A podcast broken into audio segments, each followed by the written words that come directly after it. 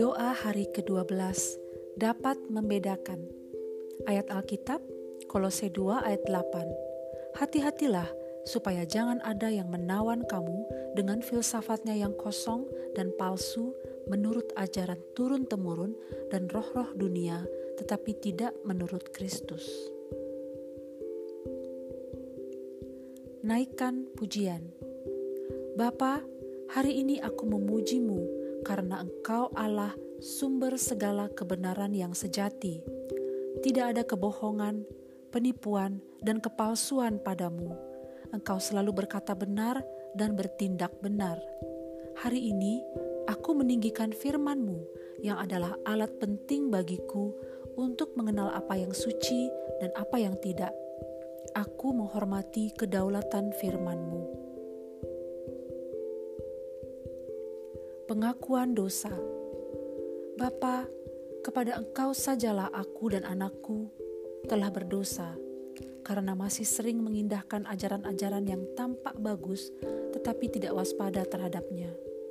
Tipuan yang datang akan seperti hawa dan ular jika tidak mempercayai engkau. Ampunilah aku dan anakku, dan tuntun kami dengan rohmu yang memampukan kami membedakan berbagai macam gagasan dunia ini. Doa ucapan syukur Aku mengucap syukur untuk firman-Mu yang dapat aku pakai setiap saat untuk membedakan segala macam ajaran yang datang membombardir dan di antaranya terkandung tipuan iblis. Aku mengucap syukur karena engkau memberikan rohmu dalam aku dan anakku untuk dengan keyakinan bisa membedakan ajaran-ajaran yang ada dan untuk tetap berpegang teguh pada kebenaran. naikkan doa-doa syafaat. Bapa, penguasa dunia ini dengan berbagai pola pikir dan ajarannya selalu tampak menarik, baik dan menyenangkan sampai diperhadapkan pada terang firman Allah. Di sinilah semua diuji, yang murni akan tetap selamanya.